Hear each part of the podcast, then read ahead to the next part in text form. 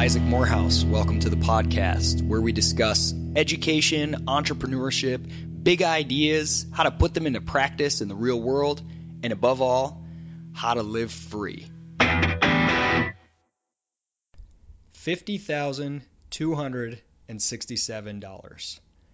That is the average starting salary for Praxis graduates. Their average age 21. Most of them do not have a college degree. Many of them came straight out of high school.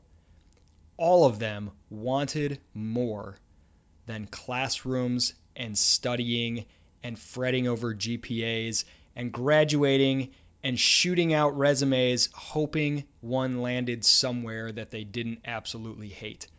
They chose Praxis to get into the real world and work with amazing, fast growing startups and small businesses right now.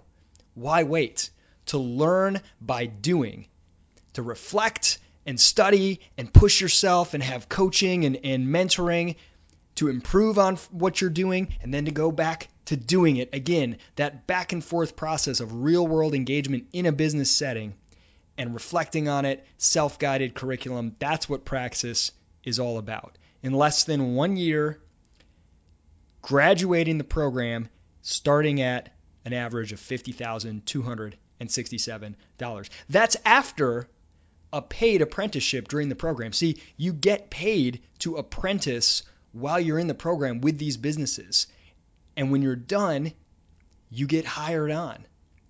That is a deal that no other institution can match. You you can't get that kind of exposure and that kind of net cost of zero experience that leads you to a fulfilling life and career that quickly anywhere else. Go to discoverpraxis.com and join.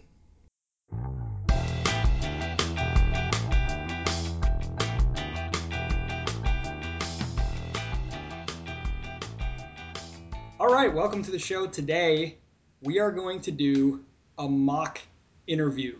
I think it's going to be really fun and um, I think really informative. So I'm joined by Daniel Myers. I'm not going to give you his background and bio. I'm going to let that come through in the mock interview itself. But um, what we're going to do is I am going to pretend to be working at a company that Daniel is applying for um, to, to work at and interviewing him about the job. And we'll go through and I'm going to do, I'll do some sort of traditional interview questions, some sort of trendy ones or non traditional, and some things that I, I mean, kind of the way that I actually have interviewed people uh, and do interview people. I've done, I don't know, hundreds of interviews at least um, over the last several years. And I kind of experiment with a lot of stuff. So we're going to go through it. And then when we're done with the interview, so we're going to stay sort of in character throughout the job interview. When we're done, um, we'll kind of break down and discuss how the interview went, what are some, you know, how did how did it feel from both ends, what were some different ways we could approach it, and really use this as a way to just explore the art of the job interview and maybe some uh, less conventional ways it can be approached. So Daniel, how you doing, man?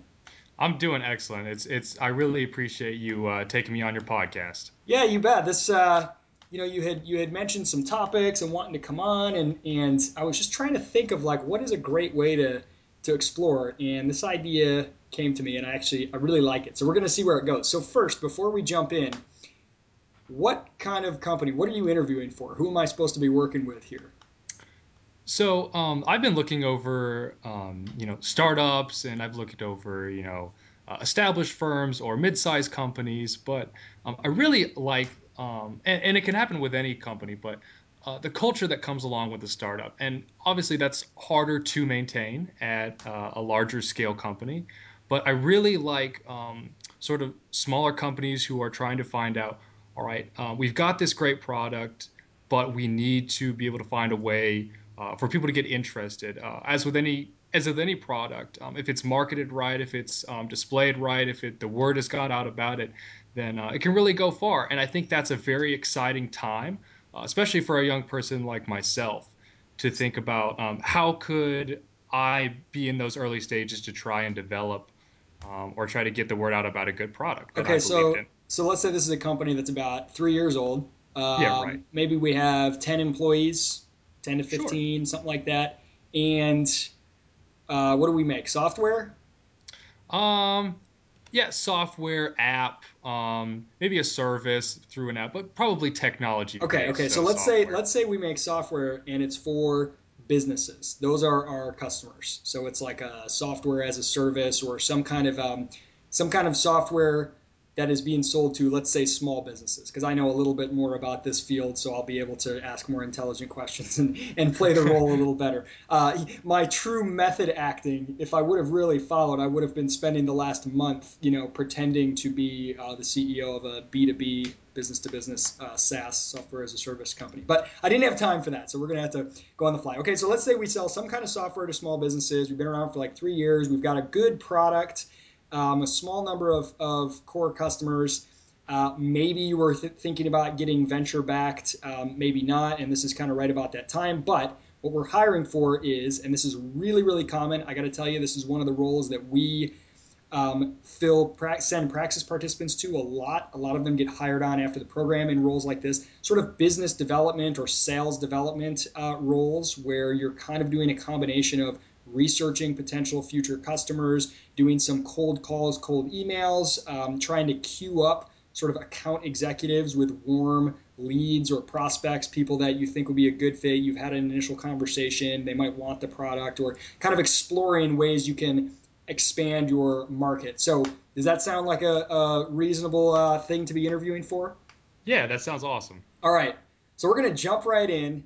And uh, you ready for this? Put on your game face. I'm ready to go. All right. Daniel, great to chat with you.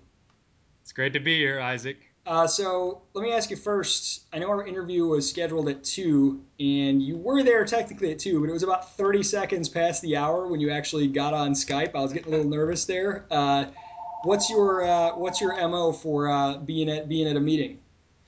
You know, um, I was just grabbing my headphones, making sure everything was um, good to go. You know, just prepping myself, getting my game face on. So uh, that was it. That was that was that 30 seconds.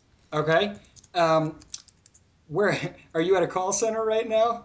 yeah, yes, I, I actually, yeah, I'm I'm actually already a telemarketer. I'm so sorry. Yes, no, I'm just uh, I'm having to be in a room uh, with lots of phones, so please excuse me. No worries. I actually, it's it's a weird sound actually to hear a landline phone. I, I, I know this is off topic, but my son several years ago, he was like five or six. We were watching a movie, and there was a phone ringing in the background of the movie. And he looked around. And he said, "What? What is that noise?" I said, "That's a phone." He said, "That's not a phone. That doesn't sound like a phone." Because our cell phones had like you know ringtones and stuff. Uh, so this generation, that's a completely foreign sound to many to many people. Um, well, let me ask you this: I've got you know I've got your resume in front of me, and I, I, can check you out on LinkedIn and whatnot for for the basics. But I want you to give me a bio of yourself without referencing job history, age, education, or geography. How would you describe yourself? You know, I would I would start off by saying that um, I've always been interested in understanding um, truly how something works. Um, so from the very beginning, um, I was always looking for, okay, uh, here's some object. Um, I would start to start to tinker with it a bit. Um, I wasn't necessarily going the full way, you know, taking everything apart and putting it back together. Although I did do that on some instances, um, but I was always willing to jump into something, um, for better or for worse, jump into something and try it out for myself. And I've you know I've done that in many different ways. Um, whether it's been through using technology, um, something more traditionally based in software. Um, maybe it's been something like trying my hand at art. Um, maybe it's been something like trying to program or code something. Maybe I'm trying to learn something about um, history or science or technology. But uh, I've the more and more I've done it, the more I've realized that um, you know certainly when going on some endeavors. Um, they're they're more daunting than you than you originally thought they were. Um, but it's always a good learning experience, um, and there's always there's always something interesting that you uh, never realized was so complex about that particular subject matter. So, um, and it, yeah, I was going to ask if you give me an example of something where you kind of jumped in and, and just sort of started tinkering with it.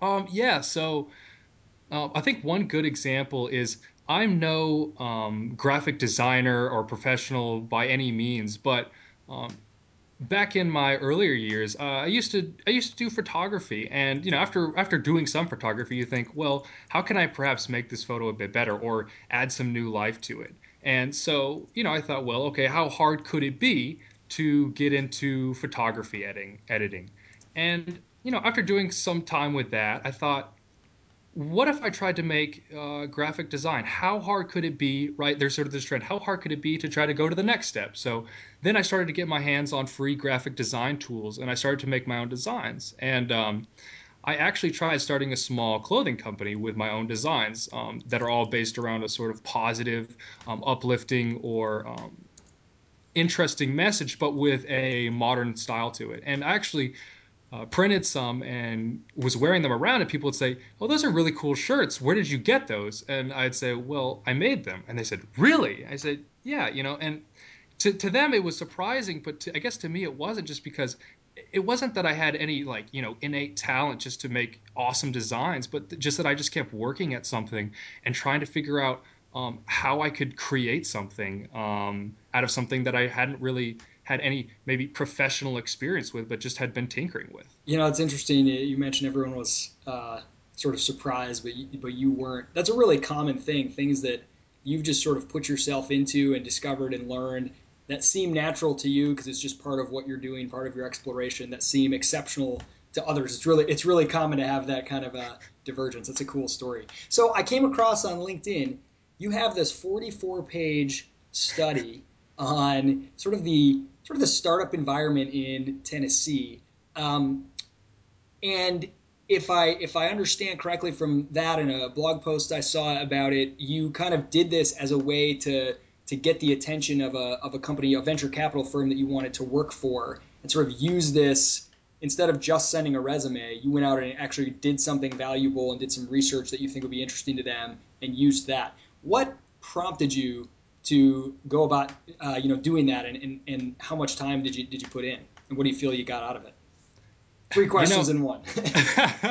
You know i heard of this um, not really company or firm or anything but really this um, educational program called praxis. I, ha- I, had actually met the ceo um, about two years ago. Oh he's a great guy. I've, I've heard of them too. That's great. That's, uh, yeah he, he really is an awesome guy but um, uh, you know, I saw an article in there, and I think it was by one of his uh, coworkers, associates, and uh, they mentioned, you know, uh, what what they ask, what kind of skill sets do you have? Um, and um, you know, they're always about asking, what do you have available at your, you know, at your disposable that you can use to uh, create value for someone?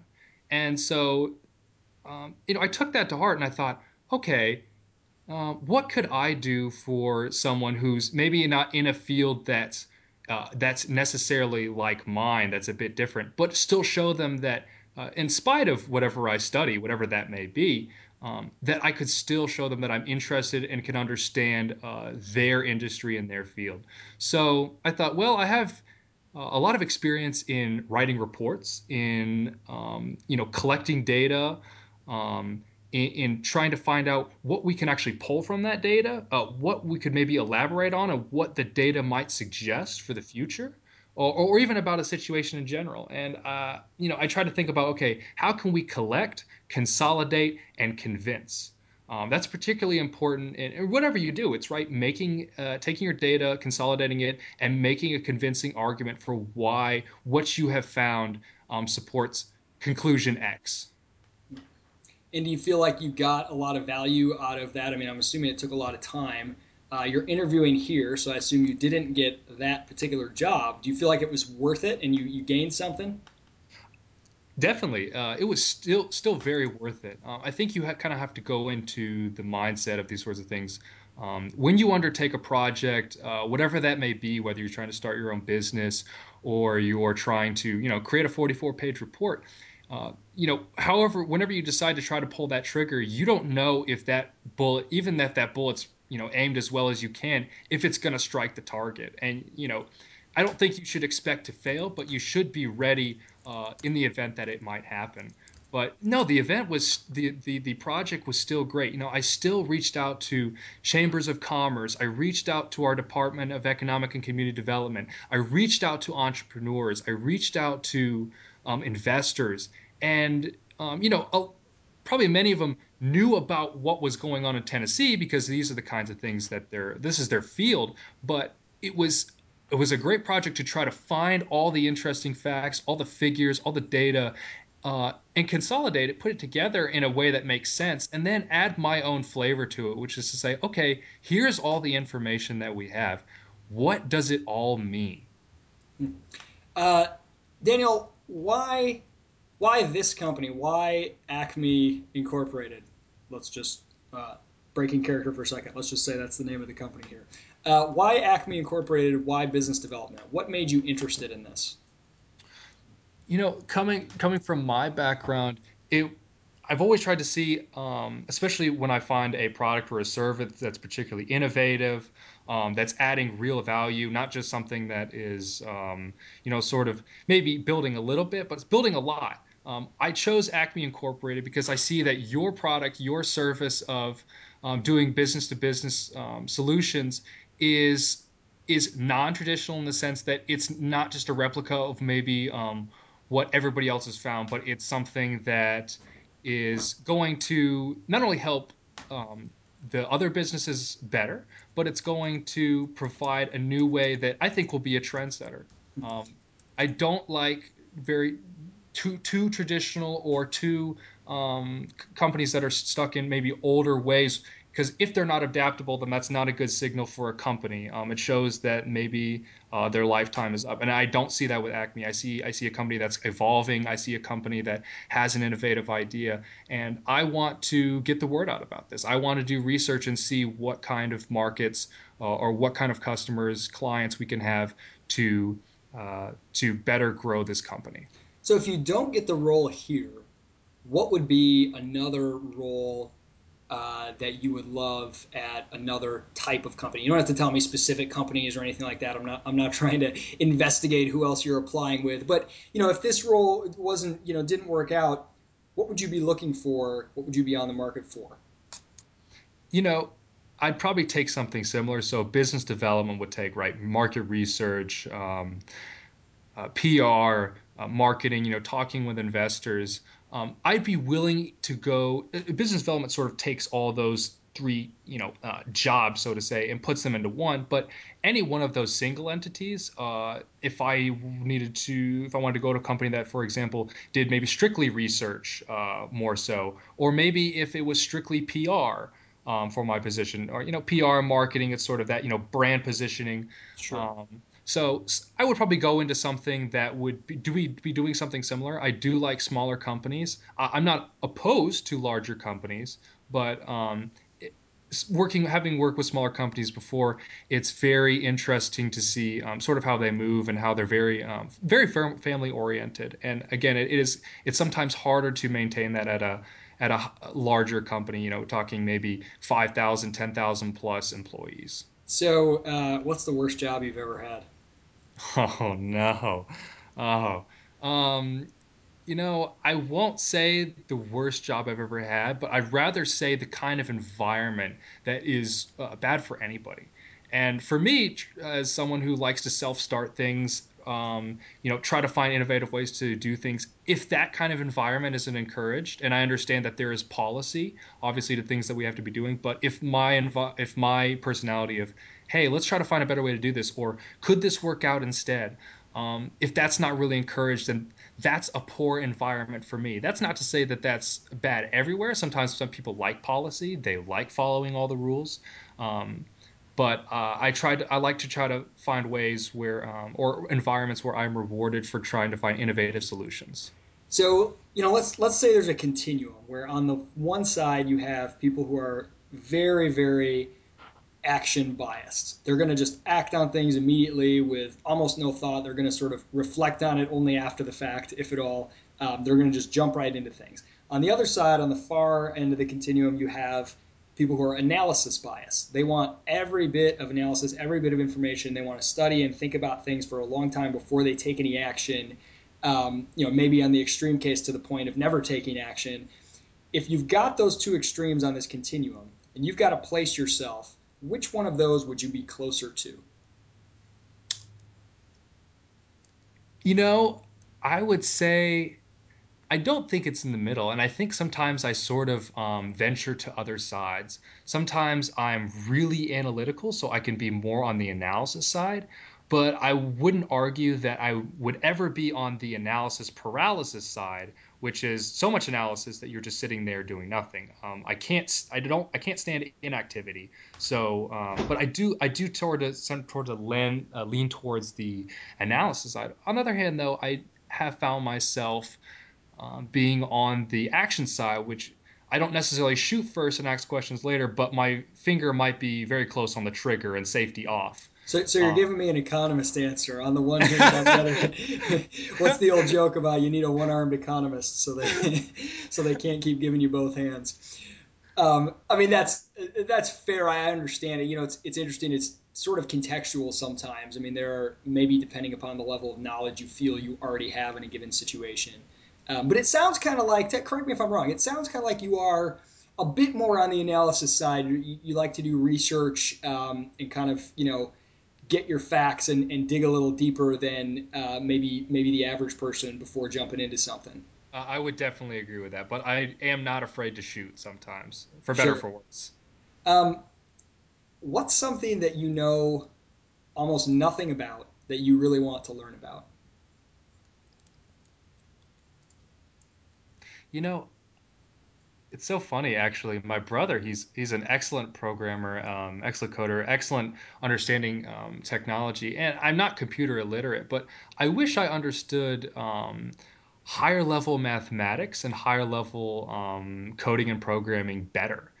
And I'm actually working to uh, not on the math side, but actually on the coding side. I took a I took a Java class just for fun, um, and was it fun? it depends on how you teach it. um, but um, you know, it, it was fun, but uh, it like I like I was saying earlier with the things uh, that I just kind of jump into. Um, if it, if if anything, even if I didn't like it, it makes me respect the people who do that kind of work even more. So when I started doing Java, and I was like, "Gosh, my code just won't compile," um, I thought to myself, this is something that developers, uh, software developers doing backends or whatever, whatever they do, uh, this is what they have to deal with all the time. And it makes me respect them all the more uh, for that. But I think definitely tech, mathematics, higher level mathematics and um, uh, coding and, and software development is something I would uh, like to know more about. Is that something you want to sort of master as and, and, maybe specialize in as a career, or more just gain knowledge of because it's interesting and kind of a, a side hobby, expand your horizons? I'd probably put on more of the side hobby, not making a career out of it, sure. but enough to do. If I had to, if I had to, you know, whip something up and have someone, uh, you know, work on it and develop it further, then that's kind of to the extent I'd like it. So, tell me about a time that you failed at something gosh, too many to count, right? no, it's always, um, that's always a safe way to buy some time, so it doesn't seem like you're arrogant because you can't think of one. well played, well played. I've had some interviews before, or, or, you know, a time where something didn't go according to how you wanted it to, and sort of how, what, what did you do? How'd you deal with it?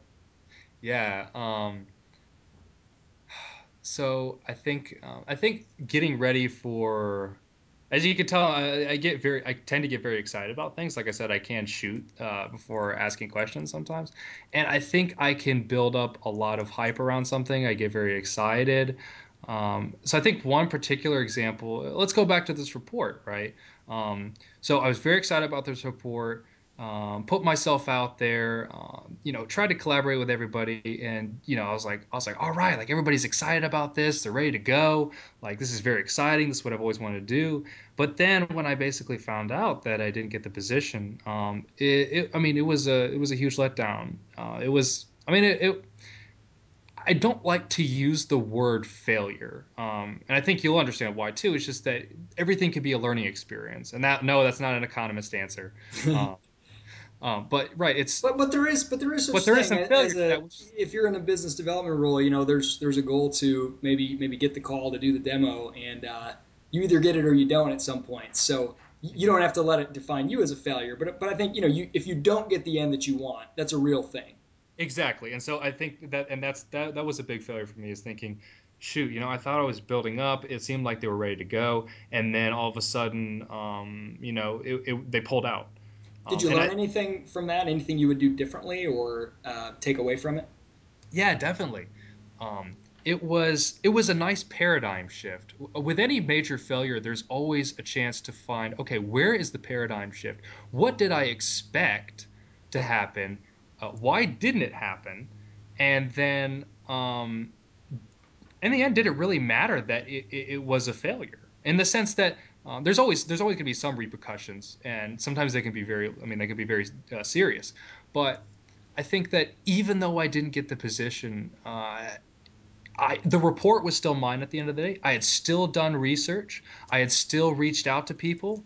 I had still tried to find a way to create value. And so at the end of the day, although I may have not got the position that I thought I, you know, I thought I wanted, there's still opportunities out there. That's not the last, um, you know, startup internship position job that exists. Um, and I can still take that elsewhere. And I learned from it. I just learned to be cautious um, you know take you know exactly you st- start building on things making sure that what i'm doing is is actually going the direction i want to and that i don't a big thing too uh, for some people especially you know if you're putting all your energy into one thing is really truly all your eggs in one basket um, so to, to make sure you're building up options along the way as well so uh, if you could have if i told you daniel you could have one conversation with anyone what would you want to talk about and who would you want to talk with uh, I would definitely want to talk about the future uh, with either Peter Thiel or Elon Musk easily. Um, okay, so I'm going to give you another crazy hypothetical uh, task here. Let's say I said, all right, your goal is to make the most money possible in the shortest amount of time. What activities do you think you would go about engaging in?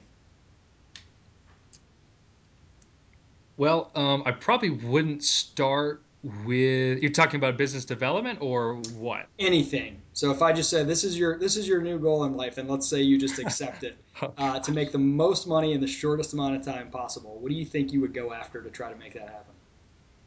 I would try to take my skill sets right now and as much as it as much as it hurts sometimes just put yourself out there say these are my skill sets this is what i can do I'll do whatever I can. So let's say, for example, there's people who maybe need reports done. Okay, uh, I did this report. I can try and do this report as fast as possible. Or okay, you need translation services. Um, I'm fluent in German. Let's uh, I'll translate documents for so many cents a word or so many dollars an hour. Um, okay, I have photography skills. You want photography done? Let's go do photography. I would take on as many side jobs as possible um, I with my given skill sets. You know, some people might say stocks or something else, but I don't think I would be at the moment one who would just all of a sudden just jump into stocks. What would you say is your most unpopular or controversial belief?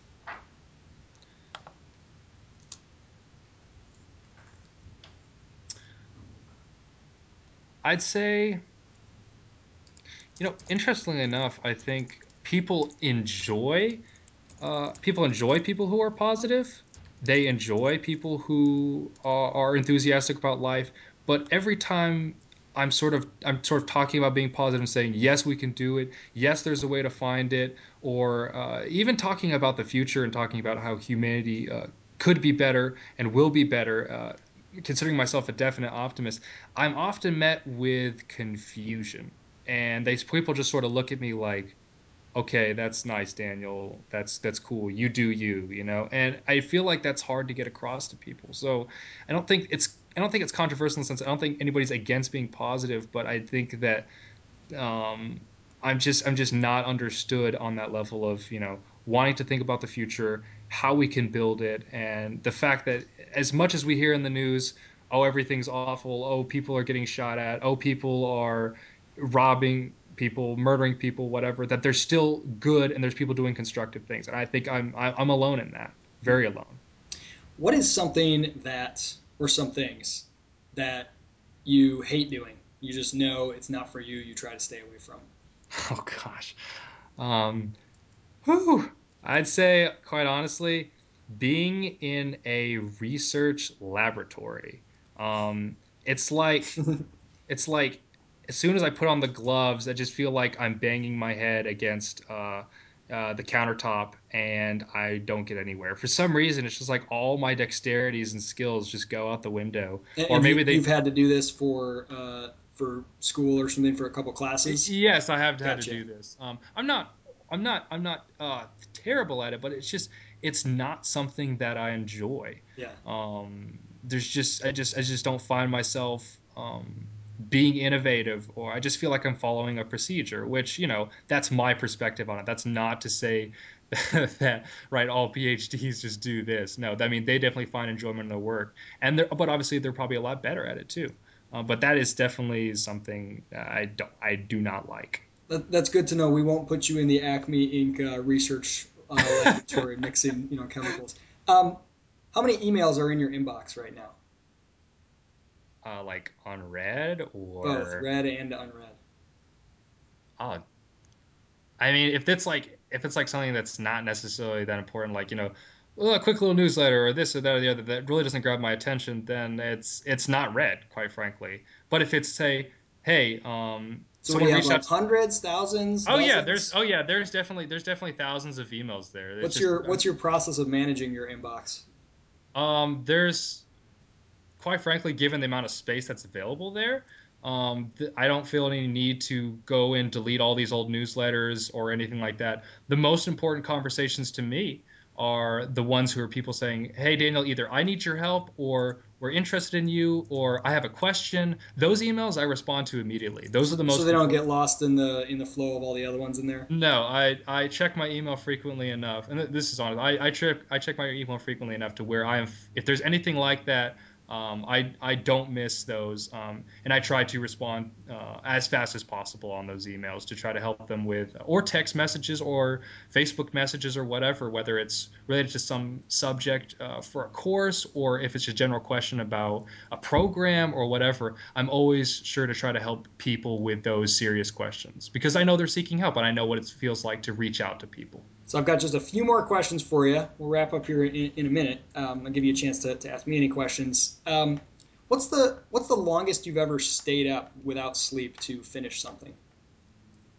Uh, yeah, I stayed up all night, but I'd say so. Like, right, So like like what, 24 hours. 24, uh, probably no more than 48. Certainly, probably something around 36, 30.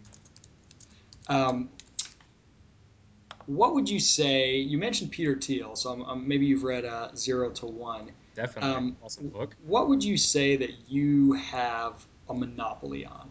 What What is something that you do uniquely well? And it doesn't necessarily have to be something that's obviously connected to you know the workplace, but just something about your personality, who you are, that's really unique. That's really hard for other people to replicate. Uh, I think I've got this excellent combination of um, focused energy and being able to make connections where some people may not see them. So, whether my studies have been in philosophy or um, you know history or German or you know quantum mechanics, um, I love trying to find out either how these are connected through a series of you know um, philosophical highways, if you could think of it like that, philosophical streets, bringing them all together and saying, um, you know, this world really is. There, there are some, there are, there are some absolutes. It would be an absolute to say there are no absolutes, but um, a lot of it is shades of gray, and there's a lot to be learned from those different shades, and to um, try to think about how everything's connected, and to try to see that not everything acts as independently as maybe we are brought up thinking of it about. You know, it reminds me of uh, if you haven't seen it, it's really cool. I, I saw a couple of people sharing it around social media. This uh, this little illustration by I think it was Dave Asprey, and it shows a bunch of points and it says data, and then it shows a bunch of points of different colors and it says information, and then it shows them all connected with lines and it says knowledge, and then it shows two of those, uh, one on each end, and it says insight, and then it shows a distinct path from the one to the other, and it says wisdom. And there's a really interesting way of kind of mapping out different types of information and from everything from just data to seeing connections to knowing how to you know get a get a path through those connections causal relationships. Just reminded me of that. It's worth worth checking out. I'll, I'll email it to you afterwards. Definitely. Um, all right last question for you uh, let's say you're in this business development role you've got a potential customer uh, ceo of a small business that you know would be a really good fit for our software and you need to get him on the phone with one of our reps to do a demo of the product and you're doing a cold email. What would you how would you construct that cold email? What, what do you th- what do you think you would you would include in it? How, how might you write that up uh, so as I had mentioned before, right, any good product just needs to be, um, you know, shaped a bit differently. Um, however, however, you know, again, not being misleading about what the product does, but shaping it in such a way that one makes sense to um, to whoever I'm pitching it to, and two to get that person excited to mention the things that they want to hear. Um, so I think what I would first do is do some do some background research on this CEO um, who would be getting it. See what he, maybe he's invested in. See what um, he's interested in. Maybe if he's got a particular industry strength, um, and see what he's invested in before. And uh, you know whatever else I could find about him or her. Um, and then okay, so take that information, try to find okay. Here's the three main points about what uh, this CEO, uh, what they're about, and then start to write up the email mentioning what our software does and saying it hits on these major points. This is um, so to kind of get him sort of as a hook, saying, okay, here's the things he's interested in. Here's what he knows our software does, and then sort of go into a quick history about kind of where we came from. And again, this is not too long. Um, quick history about where we are, and if that he'd like a demo, we'd be willing to uh, schedule a meeting with him if he if that sounds like something he's interested in investing in. Daniel, do you have any questions for me?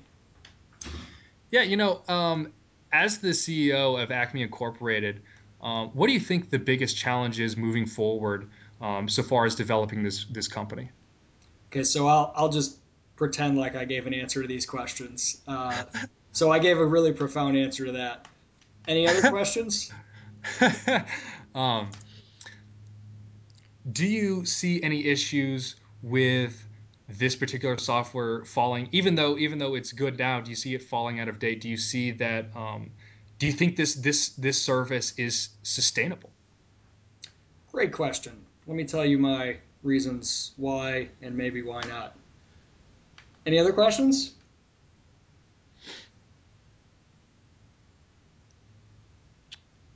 No you know i think that's it all right. Well, hey, Daniel, I appreciate the interview. I will be, our team will be getting back with you uh, in the next few weeks to let you know the next step. And regardless of the outcome, it was great to chat. I'll send you that email I mentioned with that uh, illustration, and uh, have a great day. All right, Isaac. I really appreciate it. Thank you. All right. Hey, well done, Daniel. Well done. All uh, right, awesome. That's what ob- I like. Obviously, there were some things that you know made it tricky since we were pretending, uh, like the questions for me, etc. But um, let's kind of walk through a little bit. Uh, how did you feel in the interview? I mean, what what were the high points and low points? I, I think, and please excuse me, but I think I think really knowing that you're going to be talking with someone who you know there's that sort of bias things. Okay, there's gonna be. I'm talking with somebody who's gonna most likely understand me. It seems like this is a pretty good person. So I think going in, I was a little biased, knowing what you're about, Isaac. Um, but I felt great the whole time. You know, it just uh, you had very interesting questions, and I think I was able to express what I was about um, just through those questions. So I felt I felt good. You know that that's actually really that's more common than you might expect. I kind of feel like if you're in an interview where you have no idea where the person's coming from and you're kind of scared, you don't know if there's any, you don't know about you know the way that they approach things, whatever that's probably a problem. Uh, you know, by the time you're getting an interview stage, you should have. I mean, most most job interviews don't come from cold resumes anyway, so probably somebody introduced you. You should have done some research. Today, it's not that hard to find. So you should be in a similar position where you kind of really do know what motivates this, especially if it's a startup and the person who started it, obviously they're really passionate about the product. Um, I like to, and, and I think you did a good job of this. You know, I, since it was a fake interview, we couldn't do it as much. But I like to use the date analogy for interviews, for cover letters, for emails to employers. when you go on a date, you know, many people think the job is to impress, you know, impress me, impress the person that you want to hire you and say, here are the five reasons I would make a good employee. Here are the things I would do that would create value. But it's really interesting, especially with the cover letter, but interview as well. The employers actually want you to talk about them. So if you're going on a date with someone for the first time and you sit down and say, hey, let me tell you the three reasons I am really dateable and you should want to go on another date with me. That's a real turnoff. Instead, you want someone to say, hey, let me tell you why I am interested in you. Why did I want to go on this date? Let me tell you what's fascinating about you. You know what I think is interesting? This, that, and the other. You ask questions about them. Tell me about this. Tell me about that. And I think that's what many people miss. I've been hiring for roles before where a hundred or more applications, cover letters will come in, and probably one in a hundred, two at most, ever say anything about me or the company or organization I'm working for. They all say, my name is X, here's what I do, here are my skills, I'd be a great fit for your company, Y. And sometimes it literally says, you know, insert company name because they're just blasting out generic stuff. But very few say, hey, I love what you're doing. Your company is amazing. I looked at your website and the first thing I thought was boom, boom, boom. This is so cool. How can I be a part of it?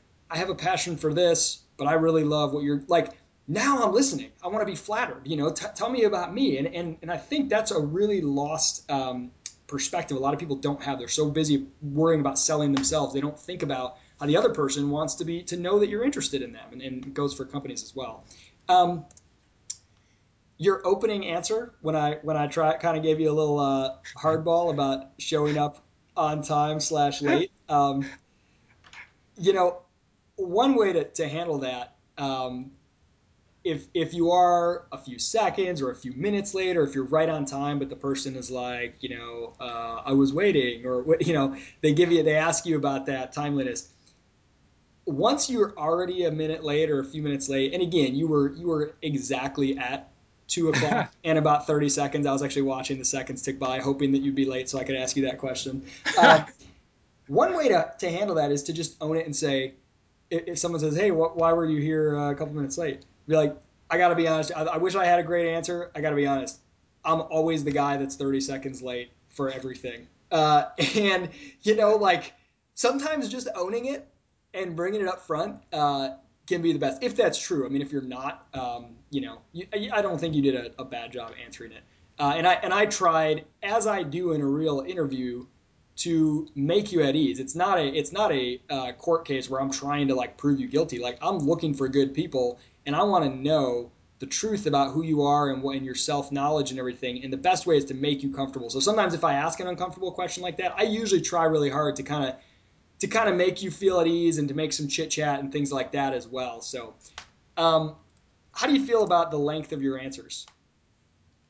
Uh, I thought they were, so far as I could tell, fine. Um, I didn't want to be talking too much. I wanted um, to enough to express myself, uh, enough to deliver the message, but you know, I wanted to hear what else the person wanted to ask or inquire about. I mean, this is a time when uh, they're trying to get to know me better. So if I ramble on too long about something, uh, they're losing, the, you know, the potential value that they could gain about something else uh, might be missed. Yeah, a, a, few of your answers felt a bit long to me, or or maybe a bit abstract, not connected to specific instances and examples. Almost almost kind of academic. You know, like mm-hmm. if a person were to consider what innovation means versus like, you know what? Here's an example of how I think of innovation. One time I did this. So kind of connecting it to more concrete things faster, I think can help. There were a few times where you started to kind of get into the clouds and pontificate just just a tad. It still had a good pace, but it, it just bordered on that. I can I can tell you're you're a a thinker and you've been uh, you probably do really well in school and with reports and, and um, stuff like that so that can that can take a bit to kind of come down from and connect it to the to the world um, did it put you off your game or was it uh, nice when I would sort of I don't know break the fourth wall and kind of reference things like oh that's a clever way to, to handle that question or sort of reference the fact the that economist. we were in an interview playing a game yeah I thought that was hilarious. Um, I always like some good jokes. I always like a little humor there. Um, so I think it was good to break that up. Because uh, if you're just like, okay, uh, next question. You know, that's sort of um, unsettling. And, you know, it's just two people talking and you're just trying to better understand each other. So when you can create something and say, you know, make a little joke out of it or mention something, then uh, that brings a little more life to the, for both of you. Yeah, that came through. Like it was very clear that you were comfortable and conversational. One of the ways I, I kind of like to throw in a joke or, or reference the fact that, you know, uh, oh, good job saying that because that's the easiest way to avoid a bad interview question or whatever, kind of reference the fact that we're interviewing. One of the reasons I like to do that is because some people they don't it's like they're not in normal conversation mode i'm in interview mode and they're not ready for jokes or things that come out of left field and so they just sort of don't know what to do and uh, not that that means that they're like unhirable but i think showing that adaptability to sort of contextualize oh this person is sort of playing it this way they're being relaxed um, it's almost like when you go in and someone says can i get you water it's just always better or coffee or whatever to say yes, uh, or to say I don't want coffee, but I'll have water, because then you have this sort of reciprocity to when someone makes a joke to sort of be able to break out of serious mode. And I thought you did a really good a really good job with that. Well, thank um, you. You know, a couple of the questions, uh, just for our listeners, for you as well, I'll give you sort of a reason behind some of the questions that I asked. Um, the question about how would you make the most money uh, in the shortest amount of time. I think that's an interesting question to discover a couple things. One is people's level of self knowledge and honesty. Um, and two is sort of their opportunistic or entrepreneurial insight. Um, and those can be valued to varying degrees depending upon the role. But I thought you really nailed it in terms of the honesty. You were like, you know, many people might just say, oh, I would invest it all in really cool startups or the stock market or Bitcoin or something like as if just having the money would make them able to, you know, be an expert at it. Um, but you were like, I look, I don't have those skills. I don't know enough about those. What I do know how to do is X, Y, and Z, so I would do that. I thought it was really good at the self honesty. It maybe it maybe told me on the other side that your view of opportunity in the world is fairly limited, or at least it came across somewhat this way as kind of an employee mindset. Like I would just work more hours. I would just contract myself out maximal hours. But that has a pretty low ceiling. Like you can make maybe maybe a few hundred thousand dollars if you do something really valuable, um, you know, in a year at, and you're just working a ton of hours. But to sort of demonstrate, you know, that you understand where the leverage points are, where you can make exponential uh, growth, you know, is something like like I would immediately, you know, get a bunch of hacker friends and we would build a marketplace for X and we'd take a percentage of each transaction or whatever. I mean, you don't have to have all these ideas, but it's interesting. It's not a bad thing. In fact, sometimes I may be looking for that for someone whose idea of increasing their monetary income is working more or working harder in a sales role. If commission is involved, if that's how they see as the way to get more resources, that may be a good thing too. Um, uh, let me see here. What any any questions that you thought were weird or interesting, or uh, you had any questions about? Uh, I really like the question about if you could have a conversation with someone, who would that person be? Um, I think you know my answer with Peter Thiel or Elon Musk. You know, I see these guys in interviews or their speeches or whatever, and, and they're nice speeches, they're nice talks, but you can tell. And if you look very closely, I love I love analyzing people. Um, I'm analyzing you right now, Isaac. no, that just that's just uh, true, but when you say it, it just sounds creepy. no, you're not supposed to say that. No, it's it's it's okay. You can analyze me. You can give me a report later. 44 page. That's 44 pages on Isaac yes. on Isaac Morehouse yes. and his personality. So, um, right. So, um, if you look if you, know, you kind of look at them and see how they talk, you realize that they really have to tone down what their thoughts are. Um, so, I'd like to be able to get more of what do they actually want to say? What do they actually think about the future? What are their what are the secrets thoughts? that they're keep? What are they holding? What are their secrets that they're keeping? Yeah. Exactly. Yeah. Um, by the way, so you are right now. You're kind of like on the job market. So this so this exercise is is sort of relevant to to where you're at. Uh, is that correct? That's correct. Okay. Okay. I thought so. Um, so an interesting, a couple of quick interesting points uh, on the the sleep question, a lot of people think when you ask them how long, what's the longest you've gone without sleeping to finish something, that like you're supposed to answer, you know, 72 hours or something like that uh, to, to impress.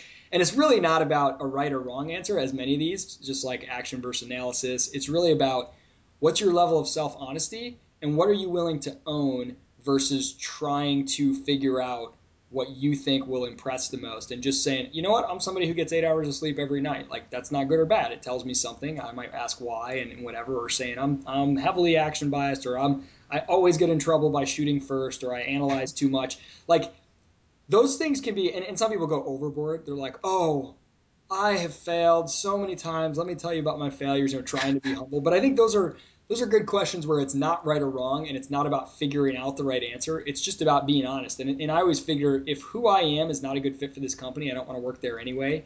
Um, so anyway, I thought I thought you did a good job there. I always like to present opportunities to people in an interview to either be honest fully or see if they're trying to figure out the right answer. By the way, I thought you were absolutely at your best when I asked you what you have a monopoly over.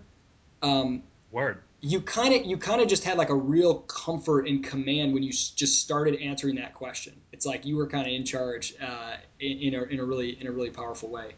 Um, okay, I'm gonna just spit out the last few thoughts I had written down here. I know I've been talking a lot uh, before we wrap up, but it, you know, obviously, if this was a real interview, there'd be a lot more about the specific role.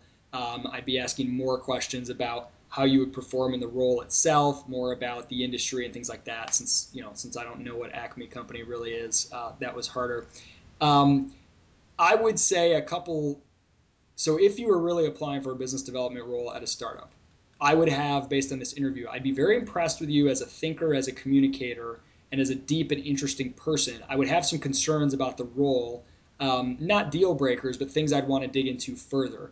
Um, primarily, it just seems that you're more of a research type person where in the startup world especially for business development just doing a taking a lot of actions. Like the like you would definitely need some training i would suspect. So like the cold email that was a lot of depth and background probably too much you know giving getting just a really quick you know, what are the good cold email supposed to be like nine words with a question, you know? Okay, um, okay.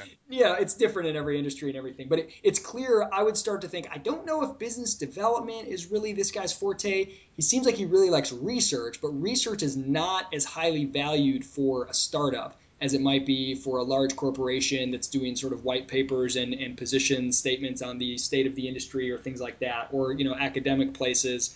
Um, so I think that's interesting. If, if you really do want to go into that realm, getting a little bit more familiar with what's valued and seeing if it is a good fit, what are some ways you might have to get a little bit more sort of snappy uh, and a little less focused on researchy type stuff. Or if it's not a good fit, what are some other areas you could apply those those research um, those research skills? Um, and then the final thought I had was the inbox question. I like asking people that personally, I'm a huge zero inbox guy, so I always am a little skeptical of people whose inboxes are full of stuff, and I'm always worried that stuff is gonna get overlooked because I, I, know it has. Now I've emailed with you several times and it never has, so you probably do have a system that works. But um, I would be if somebody's going to be doing a lot of emails, a lot of outreach. I would definitely want to know more about your how you manage your to-do lists, how you manage your communications. Are you, um, you know, do you do you switch from Facebook to text to email all the time, like a lot of young people, which can be annoying? Or are you really organized about it and do you have a system? Those are some things that I would want to explore further. Uh, but I would tell you, I'd recommend you for uh, a second interview, uh, if nothing else, based on this. If I was running Acme Co, I thought you really, uh, really did a great job you know, Isaac, that really means a lot. I appreciate that, really. Uh, so what? Any anything else? Any other any other uh, thoughts on interviews? This this exercise? Uh, anything else you want to you want to share with my listeners?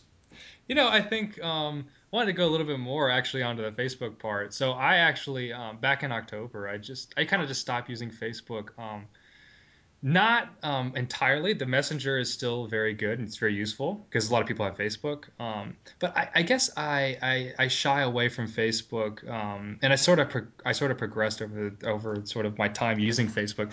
It was interesting, but I feel like um, and it's good to catch up to see what people have, but it, it almost it's almost yeah sometimes, but it's almost like um, the content, uh, you know, and maybe this it, it just it just lacks it seems to lack innovation. It seems to lack something new, something exciting. It's just it, it's sort of just mundane, and not not people's lives, but it just you know when there's things like okay graduation photos or i just got into this program or you know those are those are awesome statuses i love to like those i love to say congratulations i love when people are going out and doing things but if it's just like yo grabbing a smoothie hashtag freezy hashtag summer you know I, I you know it's just there's just that's not creating value and i understand that sometimes things like that are funny and there's a good time for all of that you know i love to have a good time but facebook's a weird thing where there's probably no tool or platform that has been and continues to be more valuable for me personally and professionally in terms of building a network and sort of building a tribe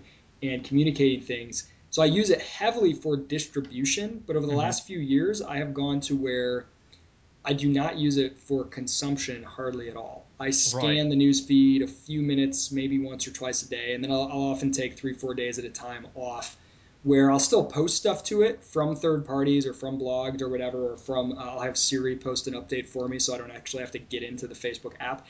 Um, but I don't like consuming it very much, and I don't yes. filter my news feed or curate it. Twitter has been much more valuable to me for consuming interesting information and news, you know, updates on technology, things like that. So it's really it's been really interesting how that's unfolded. And, and Facebook can can really be a time suck if you're not careful.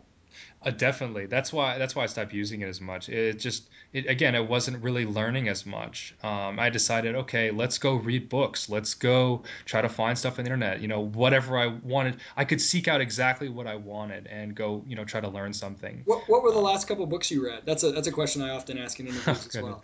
Um, well, actually, I'm reading one right now. It's about negotiations. Actually, um, from a professor at Stanford. It's called Getting and then in parentheses more of what you want. It's talking about how negotiations are not right they're not like um, they're not just ex- they're not just you know trying trying to get the upper hand in one way. You know they can be uh, a, a win-win for both people. And I think that's sometimes how people think of negotiating is just okay, here's a negotiation, somebody's got to lose. Okay, why does it have to be that way? Why don't we, you know, get a little more open, get a little more understanding about what the expectations are on either side and try to find not even a compromise because that's not the correct word, but more of really just a, a complete win all around. You know, um, I, was, I was listening to uh, Daniel Pink, uh, who's written a lot of uh, phenomenal books on, uh, in which, by the way, uh, I've never finished any of them, but I've sort of scanned and I've, I've heard, him interview about them. Um, but he was, I think, it was on the Startup Grind podcast, and he was talking about some some study where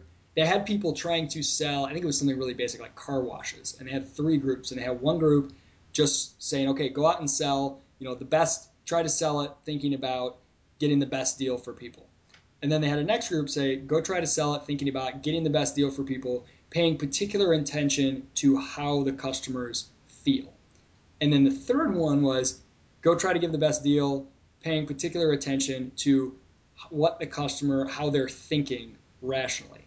And he said, everyone suspects, oh, you know, sales is about connecting to people's feelings, that, you know, the, the second one's going to do the best. He said, well, both the second and third did phenomenally better than the first. If you're just trying to sell, here, this is a good deal, uh, versus trying to pay attention to the person's uh, how they feel, how they think. You're gonna you're gonna do much better paying attention to, to thoughts and feelings. But he said surprisingly, people who are paying attention to the rational thought did better than those thinking about feelings. And I think that's really interesting. We often think that you know sort of if you just get them to if you just empathize with them, uh, that will be sufficient. And that does something, and that definitely matters. But but understanding people's rational decision making and what it what is in their self interest. If you were in their shoes, what would you value? Um, is a really powerful way to sort of sell, persuade, negotiate. Mm-hmm. Yeah, I definitely agree on that. Yeah, and, and hey, that goes for interviews too. You know, always thinking about if I were this person, they've probably read hundreds of resumes, they're probably doing a dozen interviews. What would create value for them? What is their pain point? What what are they hoping to do and what's in their self-interest? And just thinking from those terms can really be helpful. Daniel this was a really fun exercise. I had a blast. I hope people uh, got some some good ideas some good tips. I am by no means placing myself as some sort of hr expert or interview expert so there's probably all kinds of flaws with the with the way that i went about this mock interview. But um, we're keeping it real. Where can people find more about you daniel myers and that's spelled m-y-e-r-s uh, if they want to learn more about who you are and what you're up to You know, um, the best place, honestly, is to go on LinkedIn right now. I'm actually in the process of building my website, and I can uh, give that to you later. And you know, if you want to put this, put that link on the podcast um, description later too. That would be good for anybody who listens. Uh, you know, little little later on in the in in the in this year or wherever. So LinkedIn, it's Daniel Myers, M Y E R S, uh, and there might be other Daniel Myers. So you're the one. Uh, what? How, how, can they make sure it's you? Uh, uh Uh, my title is entrepreneurial scientist. Um, so I, I, try to try to try to consolidate, you know, what I'm coming from and you know what what I try to consider myself to be. So Daniel Myers, entrepreneurial scientist on mm. LinkedIn. We, we might have to talk about that title. I think it's, I think it's confusing and it's not selling yourself very well. But hey, for another day, Daniel, you did a phenomenal job. Thanks for being a, a great sport and going through this exercise. Uh, check out Daniel Myers on LinkedIn. Have a great day.